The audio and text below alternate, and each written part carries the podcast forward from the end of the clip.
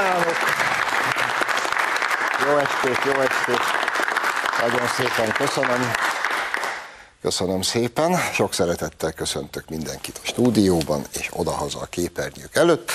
És bár azt nem tudom megkérdezni odahaza a képernyők előtt, hogy mi a helyzet ez ügyben, de így gyorsan megkérdezem. Ki látta az angol-magyart? Köszi. No emberek, eh, hát azért nem én lennék, hogyha nem ezzel kezdenénk, mert egyrészt az ember élvezze ki fenékig a gyönyörűséget. Mégiscsak olyasmit produkált a Magyar Nemzeti 11, amire hát emberemlékezet óta nem volt példa. Még az én drága nagypapám, aki egyébként nem volt egy különösebben nagy sportrajongó, de azért a 6-3-ról már ilyen kis pici gyerekként is igen sokat hallottam. De hát hol van már a 6-3? Hát ki, kit érdekel emberek a 6-3? Hát itt a 4-0. Úgyhogy eh, az a helyzet, hogy hát nagyon csúnyán kicsináltuk őket, és és erről majd nyilván, amint leültem, majd hosszabban fogunk értekezni. Szóval nem csak mint sport teljesítmény érdemelték ezt meg, hanem rohadtul megérdemelték minden másért. És akkor ezt egy kicsit boncolgassuk, mert mondom, jaj, a kárörömbe többek között az a csodálatos, hogy, hogy olyan, olyan érdek nélkül. Csak úgy önmagáért marha jó. És ha van okunk most az örömön túl kárörömre, akkor ez az a, ez az a foci meccs, és ez az az eredmény. És hogy világos legyen, hogy miről is beszélünk, kukkacsunk csak bele a mérkőzés elejébe. Ugye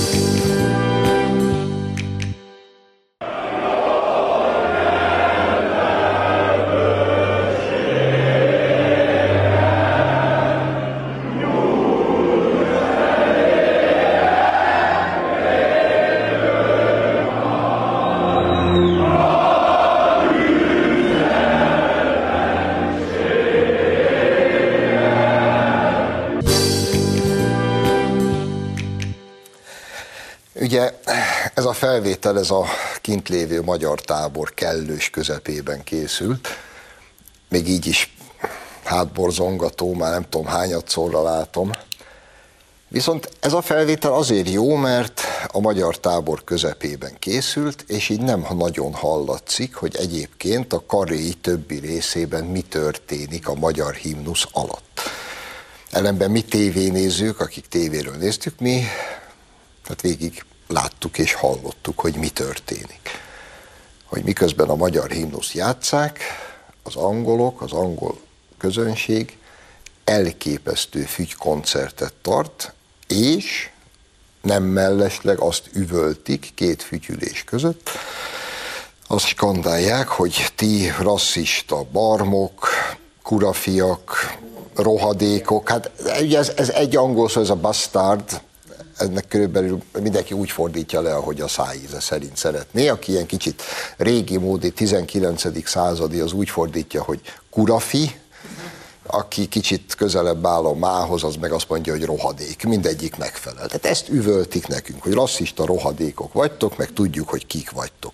Mindezt azért, mert itthon 30 ezer csillogó tekintetű magyar kisrác kifütyülte az egy, beszéltünk erről már múlt héten, az álságos, ócska, ocsmány, farizeus térdeplésüket, amit egyébként lélektanilag mi nyilván értünk, ha valaki föltalálta a rasszizmust ezen a világon, az a, azok az angolok voltak, amit aztán a brit birodalom tökére fejlesztett, abból lettek gazdagok, okosak és szépek, hogy leigázták a rendelkezésre álló világ háromnegyedét, hullahegyeket hagytak hátul maguk mögött, és kiraboltak mindenkit, akihez hozzáfértek.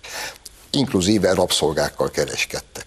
Most meg lelkiismeret furdalásuk van, és ezt úgy vezetik le, hogy 11 kretén térdre rogy a foci meccs előtt. Ki a szart érdekel, és akinek ez nem tetszik és fütyül, azt meg lerasszistázzák. Meg lehet csókolni a hátunk végét. Viszont, viszont, annál nagyobb büdös bunkóságot mint egy másik nemzet himnuszát kifütyülni, ennél nagyobb bunkóság nincs. Az én értékítéletem szerint nincs. És akárhogy emlékszem vissza emlékeimben, 70-es évek közepétől járok önállóan foci meccsekre, jártam. Teljesen mindegy, hogy ki volt a Népstadionban, a magyar szurkolók, akik egyébként nem, hát nem glasszékesztyűs úri emberek, hát azért ezt lássuk be, hát üvöltözünk mi ezt, azt, azt, mint általában a szurkolók a világon, de olyat, hogy magyarok kifütyüljék bármely másik nemzet himnuszát, ilyenre soha a büdös életben nem volt példa. Jöhettek ide játszani velünk a szovjetek, akiket azért, hát hogy is mondjam, csak olyan nagyon nem szerettünk, de akár a szovjetek játszottak itt, akár a románok, hogy mondjak még egy csodát a múltból, vagy a jelenből, akár a románok, a magyar közönség az ellenfél himnuszának játszása közben a magyar zászlókat mindig így félig leereszti, vigyázba és tök kusba hallgatja végig minden nemzet himnuszát. Mert a legelvetemültebb, ha úgy tetszik, még a legbunkóbb magyar szurkoló lelkében is ott van az a húr, hogy a himnusz az egy szent dolog. És nem csak a miénk, hanem mindenki másé. Ezek a retek proli angolok, ezek viszont szakmányba fütyülik ki bárki himnuszát, tehát nem csak ami kifütyülték az olaszt is, tehát még csak azt sem mondhatják, hogy mert most bosszút álltak a magyarokon, ugyanúgy kifütyülik az olasz himnuszt, meg amúgy tudjuk, hogy milyen ez a derék angol szurkoló. Hát voltak évek Európában, amikor ki voltak tiltva. Bárhova ment játszani az angol válogatott, az angol szurkolókat nem engedték utazni, mert ahova mentek, ott már reggel kilenckor, mint az állat berúgtak, és szétvertek mindent, ami szembe jött. Hát senkinek nem volt kedve az angolok után takarítani. És olyan jó, hogy és egyébként ez az a nemzet, amelyik mindezt megcselekszi, a múltban megcselekedett egyebeket is, viszont az arisztokráciája olyan előkelően tudja fehér kavargatni az öt órai tejáját, mintha soha semmi más nem történt volna. E helyről is csókoltatjuk őket, és csak hogy kicsit még jobban élvezzük a dolgot, azért nézzünk mémeket. Mert többek között én azt szeretem magunkba, magyarokba, hogy bármi történjén, nálunk a humor az azonnal előkerül. Akár tragédia ér minket. Tehát ez a, ez a, ez a kedvencem emberek, ez a én is angol vagyok, fletó, szomorú arcával, ugye kicsi Viktor mondja, fekete, hát a győr, Istenem az én bandikám, életében még nem látott egy foci meccset. Foga, szia uram, angol zakó érdekel, imádom, mindjárt jön a, na ez a kedvencem. A 0-4 azért jó, mert az Orbánnak jó, a k***va életbe. És te, itt meg is állhatunk egy pillanatra, ehhez a képni, akkor itt álljunk meg egy pillanat, kelljünk meg egy pillanatra. A fönti képhez is készült egy mém, a fotó ugyanez, és nagyon sokáig gondolkoztam, hogy adásba elmerjem-e mondani, de egyefene elmondom, mert ugyanis a mémbe ennek a képnek a tetejére a következő van odaírva. Régi Dakota közmondás. Aki térdel, előbb-utóbb fog.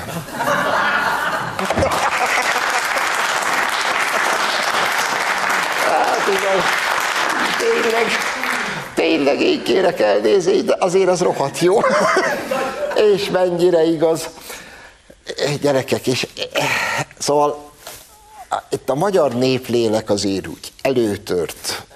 Humor van, röhögünk, tényleg kiélvezzük az utolsó. Mesi kisfiam, én a 6 3 is láttam. Egyszer imádom mindegyiket, és, és az a, tényleg az a csodálatos az egészben, hogy egy új legenda született. És ennek Itt van. És ráadásul még azért külön jó, mert ugye Sallai áll, aki mindjárt két gólt lőtt. Egyébként jegyzem meg Sallai kettő, Nagy Zsolt egy, ők ke- és gazdag az utolsó, és a Sallai meg a Nagy Zsolt mindketten felcsúti akadémiások. Tehát csak azért, hogy még ezt a kis apróságot is tegyük hozzá, hogy mert úgy imádja elmondani a sok lipsi, hogy minek a akadémia, miért építünk stadion, meg semmi értelme. Ezé köcsög, hogy megverjük 4 0 az angolokat 93 év után. És csak, hogy nekik mit jelent ez a 4-0, nyilván viccből, de zseniális, angol szurkolók Instagramon aláírásgyűjtésbe kezdtek, hogy soha többet ne kelljen az angol válogatottnak a magyarral játszani. És már sok tízezred alá is írtak. Na szóval, drágáim, legenda született most itt a szemünk előtt, és nyilván soha nem fogjuk a 6-3-at elfelejteni, mert az a legenda akkor és ott megszületett, a nagy csapattal, az aranycsapattal, de most ez a 11 srác, és soha ne feledkezzünk meg Rossziról, Látták a meccs után nyilatkozni? Hogy majdnem elsírta magát? Hát ez az ember egy közülünk. Ez egy született olasz, aki idejött, megcsinálta ezt a csapatot, és úgy tud beszélni erről az országról, hogy hát nincs miről beszélni. Na, szóval megszületett az új legenda, és ezen túl bárhol a világon egy magyar fociról fog beszélni, és szóba kerül a 6-3, már azonnal ott lesz mögé téve az, hogy na de gyerekek, 2022-ben kicsit megfejeltük egy 4 0 Úgyhogy Isten áldja meg a fiúkat is, meg Márko Rosszit is, és köszönjük szépen. Egyébként csak úgy a Európa állapotáról, meg a fényességes nyugat állapotáról, hogy miközben fütyülik ki a magyar himnuszt a stadionban, meg üvöltik, amit, üvöltik, amit üvöltenek. A BBC kommentátora arról értekezik, hogy ez mennyire tök jó, hogy az angolok mernek a véleményüknek hangot adni. Magyar himnusz kifütyülése az a BBC szerint a vélemény nyilvánítás szabadsága. Nekem is van véleményem, de most hirtelen mégsem mondanám el a német, nem tudom melyik közszolgálati tévé, vagy akárkinek a, vagy egy újságíró, az meg arról értekezett, mint a németek közölték, hogyha ide jönnek játszani Budapestre, itt nem fognak letérdelni. Mert nyilván érzik, hogy ebben a közegben sok jót nem fog szülni, és erre kint a német sajtóban ez a cikk. Térdelni kellett volna a gonosztevők stadionján. Mi vagyunk a gonosztevők, és nálunk leg, igenis meg kellett volna nekünk mutatni, hogy ők olyan bátrak, hogy itt is lemernek térdelni. Köszönjük szépen. Egyébként szegény németek, mi vélet a dicső német nemzet? Hát ezzé. Nekik ennyi maradt. No, mindegy, ezzel se kell foglalkozni. Lényeg az eredmény. És akkor egy pillanatra maradjunk a briteknél, mert szó volt már erről itt a showban, de most, hogy kezd rögvalósággá válni a dolog, és így összefüggésben a meccsel, meg a térdeplésükkel, meg mindennel azért mégiscsak hozzuk ide.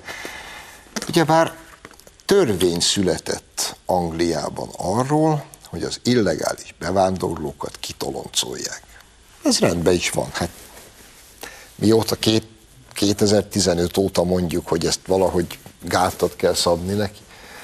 De azért az, hogy ma az angolok mindenféle skrupulust nélkül fölültetnének embereket egy repülőre Londonba, hogy kivigyék őket Ruandába, és ez el van fogadva, ez a parlamenten átment, az angol belügyminiszter tapsikolt a gyönyörtől, többször elmondta, hogy ez teljesen rendben van, Ugye, ahogy az lenni szokott, most mindenféle jogvédők most az első gép indulását megakadályozták, de az angol belügyminiszter már közölte, hogy legközelebb majd jobban figyelnek, és így is úgy is el fogják vinni Ruandába a delikvenseket. De figyelj, mennetek ti Ruandába? Tehát elmenekülsz a föld valamelyik segjukából. És elmész a fényességes nyugatra, ahol közlik veled, hogy semmi gond, elviszünk a föld egy másik segjukába. És ez, és ez tök normál. Tehát Ruanda. Tehát ízlelgessük ezt a szót, Ruanda. Reggel még Londonban voltam, este Ruandába térek nyugovóra. És állítólag ezt lehet.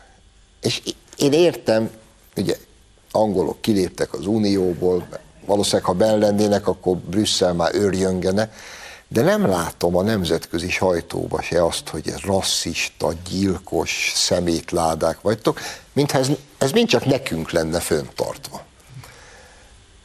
Képzeljétek, képzeljétek el, ha mi mondjuk innen a szerb határszérről repülőre tennénk vidám migránsokat, és meg se állnánk Ruandáig. Hát szerinted minket megtámadnának, hát bevonulna az ENSZ. Angliának nagy valószínűséggel ezt is lehet, nekik miért ne lehetne. És ami a másik nagy kedvencem erről a hétről, mert a világ, arról ismerszik meg a nyugati világ, hogy tényleg mindig nagyon releváns, húsba vágó, az élet nagy dolgait érintő és az európai polgároknak nagyon fontos és komoly ügyekkel foglalkozik. Véletlenül se szarral gurigázik, mindig eltalálják, hogy mi az aktuálisan legfontosabb. Ez most is sikerült. A WHO vezetője ugyanis bejelentette, hogy tűrhetetlen a helyzet, azonnal át kell nevezni a majomhimlőt, mert a majomhimlő elnevezés az rasszista. Azóta megbélyegző és rasszista. Én ülök, a hír olvasta óta nagyjából három napja ülök, mint egy butha, nézem a köldökömet, és próbálom kitalálni, hogy melyik szegmensében rasszista. Tehát most akkor a a majmokat sértjük meg? Tehát egy gorilla ül, egy hegyi gorilla Afrikába, és nagyon morcosan rágja a leveleket, hogy ezek a szemét emberek rólam neveztek el egy betegséget? Vagy ki a tököm itt a rasszista? Valaki segítsen már. És összeültek, ő, ezért fizetjük nyilván ott az egészségügyi világszervezet élén. Úgy sincs semmi más dolga, mert tényleg ez a a majom himlő, ez maradt, ha ezt átnevezzük, minden rendben van. Hiszik ők? De én tudom, hogy itt nem így van, gyerekek. Hát én összeírtam egy csomó betegséget, amit ha majom himlőn túl vagyunk, akkor mi lesz a szamárköhögés? Csóró szamarakat csak úgy bele lehet kergetni egy ilyen helyzetbe, hogy szamárköhögés? És ott ül a csacsi, és ő kivédi meg gyík. Az én listámon is szerep. Mi az, hogy torog? És a gyíkok, helyes gyíkok, lapos kövek alól kinéz a gyík, kidugja a fejét, rólam betegséget neve. Tyúk mell. Itt a tyúk mell. Szóval ez a szerencsétlen hülye azt hiszi, hogy átvágta a gordűszi csomót a majom himlővel, hát egy lószart mama. Betegségek garmadáját kell átnevezni, hogy végre jól érezhessük magunkat. No, mindegy is. Lenne itt még egy-két apróság, hogy röhögjünk, de lejárt az első rész, úgyhogy tartunk egy kis szünetet, de messzire ne menjenek, ugyanis szünet után Varga Judit igazságügyminiszter lesz a vendégem.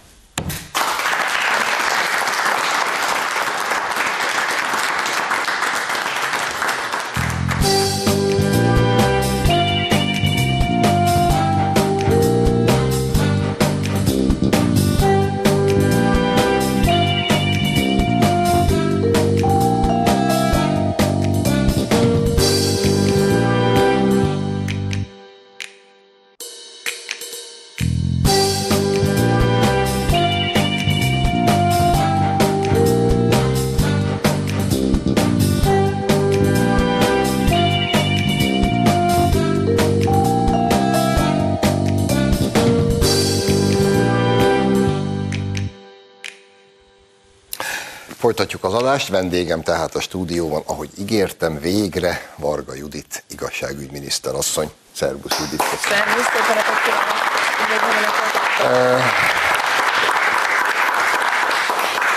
Nyilván engem tapsol. Na ne. Itt az első részben már, hogy is mondjam, kiélveztük a magyar-angol 4-0-t, de mivel hogy te ráadásul nagy barátja vagy a focinak, sőt, én láttalak téged dekázni is le a hajjal, ezért gondolom, hogy nézted. Természetesen néztem, ott a konyhában a gyerekekkel. Amikor már a harmadik gól bement, mondom, elmegyek már megcsinálom a fürdővizet, és akkor ott lett a negyedik, és ugye akkor mondtuk ott együtt a gyerekekkel, hogy úristen, úgyhogy ezért is ezt a szót raktam ki aztán a Facebookra, és hát a, a magyar emberek véleményével találkozott. Egyik legnépszerűbb posztom az elmúlt fél évben. Fantasztikus, ugye nekem három fiam van, úgyhogy ha én magam nem mennék futball szerető, akkor aztán a akkor fiúkon keresztül amúgy is rászoktam volna, úgyhogy ez egy hihetetlen élmény számomra, hogy a gyermekkoromat újra élhetem. Nekem Diósgyőrben a nagyon gyönyörű környezetben volt lehetőségem felnőni, és volt egy focipálya, egy igazi grund a kertünk végében, és akkor minden délután ott rúgtam a fiúkkal a bört. Úgyhogy illettem én ilyen focis anyuka, most pedig nagyon büszke vagyok a fiaimra. Az U10-esben a MTK-ban játszik a középső, és nagyon jól rúgja a gólokat, úgyhogy természetes, hogy nálunk, hogyha válogatott játszik, akkor, akkor az fő tévénézési idő. És még egy nagyon fontos dolog, ami, ami azért mindent elmond arról, hogy nekünk magyaroknak mit jelent a, a futball, hogy, hogy milyen, milyen spontán érzelmeket tud kiváltani egy nemzetből. Amikor mi hazaköltöztünk tíz év kint lét után Brüsszelből, és a gyerekeket elvittük az első válogatott meccsre, amit a helyszínen nézhettünk meg, annyira magával ragadta őket az egész hangulat, hogy onnantól kezdve akárhányszor lementek a kertbe, úgy kezdtek el focizni, hogy sorfalat álltak és elénekelték a himnuszt. meg a És ez a, ez a hangulat, ez maradt azóta is, úgyhogy természetes, hogy néztük. E, muszáj szót ejtenünk, csak nagyon röviden a dolog politikai mögötteséről, mert miért pont a foci ne lenne politika, amikor ma már minden az sajnos. Ugye volt itt ezt megelőzően egy zárt kapus magyar-angol, ahol, ahol még csak egy nulla vertük el őket, viszont ben volt 30-35 ezer magyar kisrác. Ahányszor megnézem azóta is az képsorokat a gyerekekről, mindig majdnem elbőgöm magam, akik valami egészen hihetetlen hangulatot bírtak teremteni, viszont kifütyülték a térdelő angol játékosokat. Most ezügyben aztán olyan dolgokat bírtak leírni a nyugati sajtóban, amire tényleg nincsenek szavak, és tudom, hogy te is hozzászóltál ehhez. Miközben most kim vagyunk, és a magyar himnuszt végig kifityülik, elképesztő dolgokat skandálnak, a világ sajtó kussol. Hozzá lehet szokni a kettős mércéhez, vagy azért mindig emleges? Engem kérdezel? Kettős Igen. mérce Brüsszel, tehát minden nap élmény, tehát hozzá lehet szokni egyébként. Én úgy gondolom, hogy a 4-0 az egy az elég csattanós válasz ugye az egész kérdéskörre, és mindig a győztesnek az a nagy lehetősége, hogy lehet nagy vonalú. Tehát megmondom őszintén, erre ilyen röviden is válaszolhatnék, de Szijjártó kollégám nagyon frappáns választ adott közvetlenül a azt követő időszakban erre, hogy másoknak a lelkismeret furdalását nem kell teríteni olyanokra, akiknek bizonyos történelmi károkozásokhoz semmiféle kötődésük nincsen, ez nem a mi lelkiismeretünk, ez nem a mi erkölcsi vagy történelmi felelősségünk, ezzel küzdjenek meg ők. Én az a az a meglátásom ezzel kapcsolatban, hogy nem csak most, nem csak a történelmi kontextusban érezhető ez a, ez a terítsük a felelősséget típusú jelenség, hanem a, a mindennapi életben is. Mondok egy példát, jogállamisági viták, újságírók elleni atrocitások. Tudjuk, hogy Hollandia az az ország, ahol konkrétan fejbelőttek újságírót. És amikor ez bekerül az igazságügyi tanácsba, ahol tényleg fizikai támadások érik az újságírókat, és ez csak a jéghegy csúcsa volt, akkor a holland igazságügyi miniszter képes arra, hogy az ebédnél, miután megtépkedi az ingét, és elmondja, hogy igen, ez egy nagy probléma, felteszi a kérdést a lengyel és a magyar kormány képviselőinek, hogy egyébként mi hogyan küzdünk ezen probléma ellen. És akkor, miután megakad a csirkecomba az ember nyak, a torkában, akkor nyilván magához veszi a szót, és ezt azért úgy magyarosan, kurucosan visszautasítja, mert, mert ilyen szinteket tudnak megütni. Tehát neki van egy belpolitikai problémája, egy nagyon erős belügyi problémája, és ő úgy próbálja ezt rendezni, hogy abból egy európai szintű problémát kreál, és a végén kihozza belőle, de igazából a közép-európai országok, egészen konkrétan Lengyelország és Magyarország ebben a, a ludasok. Holott hál' Istennek Magyarországon valódi véleménypluralizmus van, és teljes biztonságban dolgozhatnak az újságírók. Hát akárhogy próbálok visszaemlékezni, nálunk nem lőttek még fejbe újságírót. Jó, hát nyilván Egy...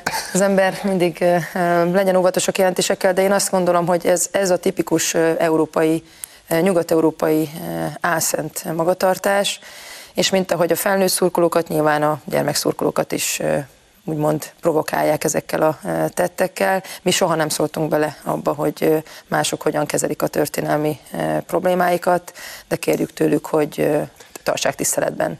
Hát minimum. Egyébként egy fizikai atrocitásra emlékszem a rendszerváltás óta eltelt időben, amikor is Nagy Bandó András egy seprűnyéllel elverte a kacsamaga, akkor még létező kacsamagazin főszerkesztőit. Tehát azért ezt szögezzük le, egy balos lipsi vert meg újságírót az elmúlt 30 évben.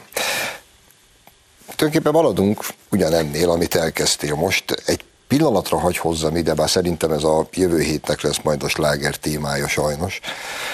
Most azzal álltak elő fényes tekintetűek, hogy eh, ez a kötelező minimum minimumadó és már a mai kormányinfón be is jelentette, ugye pénteken beszélgetünk, azért mondom, hogy mai kormányinfó, bejelentette Gulyás Gergely, hogy Magyarország nem támogatja ebben a formájában ezt a dolgot. Mit lehet nagyon röviden tudni eddig erről egyenlőre? Ez a történet nem ma kezdődött, és a magyar álláspont is ismert már évek óta. Egyébként ezzel nagyon sokáig nem voltunk egyedül, és úgy gondolom, hogy ma sem lényegét tekintve képviseljük egyedül azt az álláspontot, hogy nem ennek az ideje van most, hogy ilyen minimumadókban gondolkodjunk. Ugyanek két pillére volt, kezdet-kezdetén már az OECD berkein belül is, ugye a tech óriások megadóztatása, hiszen látjuk, hogy ugye országhatárokon átívelő hatalmas profitra szertevő tevékenységük megfoghatatlan az országok számára, holott konkrétan országhoz köthető bevételeket, profitot termelnek, és a másik része az, hogy próbáljuk meg a nemzetközi adóversenyt, beruházásokért folyó versenyt valahogy megölni, ezért emeljük ugye globálisan azonos szintre az adó minimumot. Ez egyértelműen nem Európa érdeke. Látjuk, hogy háborús inflációban, háborús helyzetben él Európa ma, sokkal nagyobb gondjai vannak, ugye csak az energiaszankciókat, vagy a háborúra adott elhibázott válaszokat nézzük, hogy annak milyen gazdasági hatásai vannak, ugye az ellátási láncok akadoznak, üzemanyag áremelkedés szerte Európában, általános háborús infláció és a recessziónak a, az előjele, és ehhez képest mit csinál Európa, mint, mint mindig egyébként, valamilyen furcsa ideológiai megfontolásból, mint mondjuk a klímaváltozás elleni küzdelemben is saját magát kezdi el korlátok közé szorítani, és saját maga versenyképességét kezdi el teljesen legyengíteni. Én ezért mondom azt, hogy ez az idő, ez most nem az Európában, hogy ilyen globál adókban kellene gondolkodni, ráadásul látjuk, hogy mi lennénk az egyetlenek. És az amerikai belpolitikai helyzetet is tekintve azt látjuk, hogy ha a republikánusok nyernek ősszel, akkor biztos, hogy ott nagyon sokáig nem fog senki globális minimumadóra gondolni. Akkor felteszem a kérdést, miért tekintünk egy, vagy minek teremtünk egy versenyhátrányt saját magunk számára itt Európában, amikor éppen a beruházásokért folyó versenyben kellene valahogy segíteni az európai vállalkozásokat és az országokat, és miért akarjuk eldobni magunktól azt a közép-európai relatív versenyelőnt is, amit pontosan ez az ez a beruházásokért folyó versenyben az adó szabadság jelent. Nem csak Magyarországnak, hanem a többi közép-európai országnak is. Az egyértelműen a vállalati terhek megemelkedését jelenteni, az egyértelműen magával hozná a munkahelyek csökkentését vagy beszébe kerülését. Tehát mi mindennel ellentmond ez a globális minimumadó ötlet, vagy mindennek ellentmond, mint amiért egyébként mi küzdünk. Mert mi ebben a háborús időszakban is kijelentettük, és azóta is következetesen képviseljük a háború kezdete óta, hogy a békért kell dolgoznunk. Természetesen a humanitárius segítségnyújtásban Magyarországon példát mutat, Magyarország példát mutat az egész világnak, de nem engedjük, hogy a magyar emberek fizessék meg a háború árát. És ez a nap végén ugyanezt jelenteni, hogy a magyar emberekkel, magyar vállalkozásokkal fizetnék meg, a magyar munka, munkavállalókkal fizettették meg a, a gazdasági károkat, amit a háború okoz, ezért védjük a teljes foglalkoztatottságot, a nyugdíjakat, a rezsit és a családokat. Úgyhogy egyértelmű, kemény mandátummal utazott ki eh, Varga Mihály. Épp küldtem neki most egy SMS-t, hogy hajrá, meg egy ilyen bukós isakot, mert nyilván eh, eh, azért nem fog amit ott kap. Én már átéltem ilyen vétóhelyzeteket, azért nem, nem egyszerű a magyar diplomata élete Brüsszelben. De Akkor... bírni fogjuk. Erre majd még visszatérek a végén, de kicsit folytatva ezt a gondolatmenetet. Miért, valahogy így fogalmaztál, miért hozza Európa önként mindenféle hátrányba magát? Jó, akkor talán tegnap olvastam egy hosszú elemzést, következőről szól. Oroszország a nyersanyagból befolyó éves bevételének most már több mint a teljes összeg plusz 20%-át beszette május végéig. A rubel soha a büdös életben nem volt olyan erős, mint most. Az infláció zuhan lefele, és az oroszok köszönik szépen, nagyjából ennyire jó még sose érezték magukat. Ehhez képest itt van Európa, hagyd ne soroljam végig, hogy mikkel küzdködünk. Túl vagyunk a hatodik szankciós csomagon, hurrá, hurrá, a magyar diplomáciának köszönhetően legalább a csövön érkező orosz olajt kivették belőle. Két nap múlva jegyzem meg zárójelbe, Brüsszel előállt azzal a remek ötlettel, hogy akkor vessünk ki rá büntetővámot, zárójel bezárva. És ma, és azért vagyok ilyen ideges egy kicsit, mert ma olvasom, hogy Zelenszky ide üzent, ahogy ő szokott abban a stílusában, hogy itt az ideje, hogy Európa az orosz gázt elfelejtse egyszer és mindenkorra, és én sajnos tudom, hogy legkésőbb két hét múlva elő fog állni Brüsszel azzal, hogy az orosz gázra is vessük ki a szankciókat. És akkor, hogy miért kell valakinek tényleg önszántából teljesen hülyének és öngyilkosnak lenni, ezt próbálom továbbra is boncolgatni. Másrészt pedig, eh, hogy eh, ahogy tudjuk, hogy az olaj ügyében is sok gyáva farizeus alak a színfalak mögött így üzent, hogy gyerekek tartsatok Persze. ki, mert ti vagytok a jók. Szerintem gázügyben még többen lesznek ilyenek. Még nagyobb lesz a gáz. Igen, de akkor két kérdés. Egy, meg tudják-e csinálni ugyanazt a gázzal, amit az olajjal? Sőt, három kérdés. Mi ellen tudunk-e állni, és mondjuk lesz-e a németekbe annyi puca, hogy most nyilvánosan mellénk álljanak, ugyanis a gáz az nekik fog fájni a legjobban. Van egy angol mondás, akkor megyünk át a hídon, ha odaértünk. A fellegek azok egyértelműen sorakoznak, gyülekeznek, hogy az atombombát azt tudtuk hatástalanítani, ez kb. egy hidrogénbombával érne fel. De mint hogy a hidrogénbomba azért nagyságrendileg nagyobb, mint az atombomba, nyilván ez azért talán nagyságrendileg, nagyságrendileg is több esélyt ad arra, hogy a többi farizeus gyáva hamarabb, egy talán két fázissal hamarabb ébredjen. Talán miniszterelnök úr mondta még régebben, amikor államtitkárként kísértem őt az Európai Uniós csúcsokra, hogy az a baj Nyugat-Európával, hogy a politikusaik azok lakógyűlés problémákkal foglalkoznak a valódi politikai kérdések helyett, és ugye ez természetesen a véleménybuboréknak köszönhető, amiben élnek. Tehát nem látják, hogy ezek az önsorsrontó intézkedések a e, e, nagy szolidaritás jegyében gyakorlatilag még azt a segítő képességüket is e, tönkre fogja tenni, amivel egyébként ők a békéért dolgozhatnának. Tehát mi látjuk ezeket a trendeket. Egy biztos, hogy ha ez az ötlet papírra kerül, akkor mi ugyanúgy következetesen ellenezni fogjuk, élni fogunk a vétójogunkkal. A vétójog az nem egy ilyen másokat idegesítő jog, ahogy azt szeretik a kritikusaink gúnyolódva megegyezni, hanem ez arról szól, amikor egy nemzetnek a létérdeke forog kockán, akkor legyen esélye tiltakozni, legyen esélye jelzéseket adni a többieknek a klubban, hogy itt törekedjenek a kompromisszum és a konszenzus kultúrájára.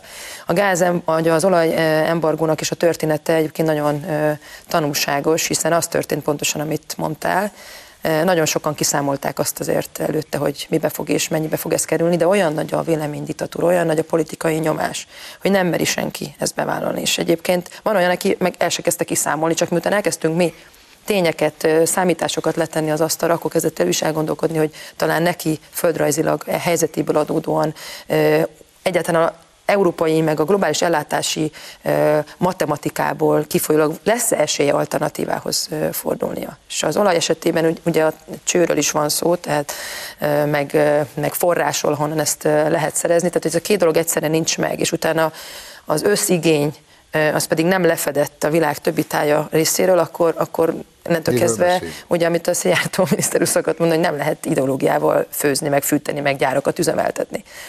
Tehát mi eddig minden szankciót egyébként a hatodik csomagig, tehát az ötös bezárólag megszavaztunk, még hogyha nem is értettünk egyet az elvel, hiszen sajnos nem szokott sikerülni az az alapelv, hogy ne fájjon nekünk jobban, mint aki ellen az irányul.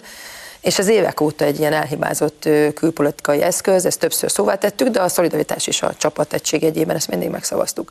Úgyhogy várjuk meg, mi lesz. Én azt látom, hogy a, a hülyeség az nem áll meg, az őshasonlító, önlábon lövő taktika, vagy taktikának se nevezném, politika, az, az fékezhetetlen.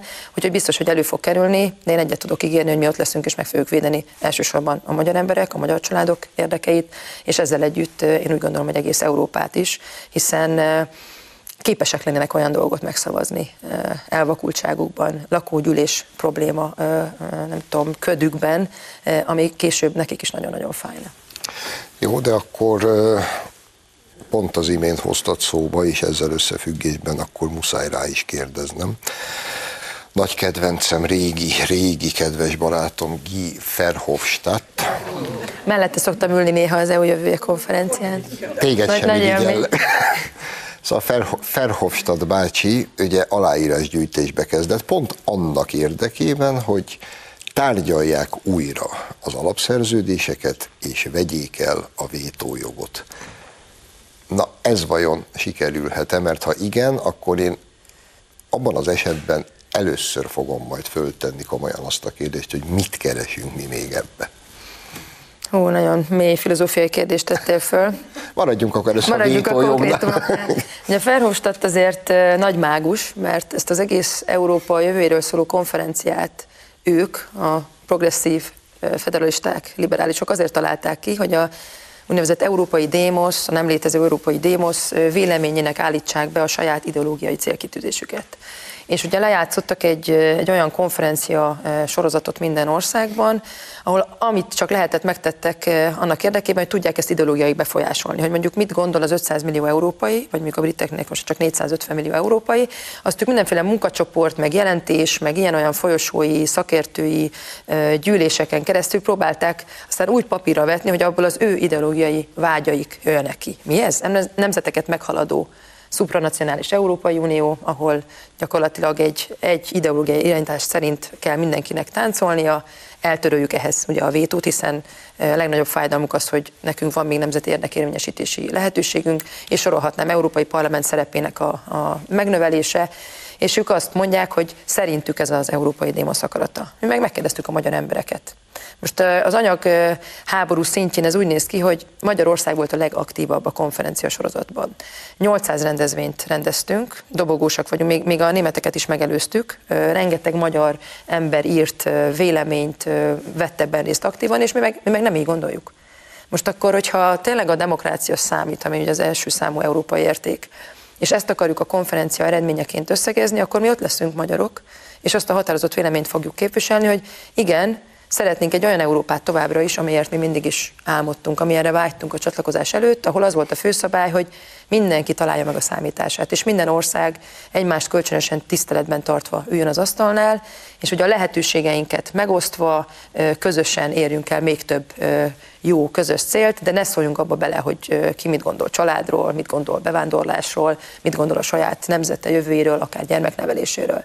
És ugye nekünk ez egy nagyon erős legitimáció ahhoz, hogy majd ha ez a téma bekerül a Ferhofstadt levele mondjuk a tanácsba, akkor azt tudjuk mondani, hogy de hát nekünk itt van a magyar emberek véleménye, amiből egyébként az olvasható ki, hogyha jogászi szemmel olvassuk a, a dokumentumokat, hogy egy, egy olyan szerződésmódosítást indukál a magyar vélemény, ami megerősíti a nemzeti szuverenitást. Csökkenti az Európai Parlament szerepét, garanciákat épít be a rendszerbe, hogy ne lehessen a európai szerződéseket megkerülve, lopakodva hatáskört bővíteni, minden olyan galátságot, amit egyébként az elmúlt közel 20 éves tagságunk során mi tapasztaltunk. Én természetesen személy szerint ott testközelből láttam ezt. Judit, akkor a hátralevő két percbe kötöt fogunk szurkálni, de nem ködöt? tudok, ködöt, nem tudok elmenni mellette. Mert tényleg, mi vagyunk az egyetlenek, akik megszoktuk kérdezni a saját népünket, hogy erről vagy arról mit gondol. Ferhofstadték, meg kitalálják.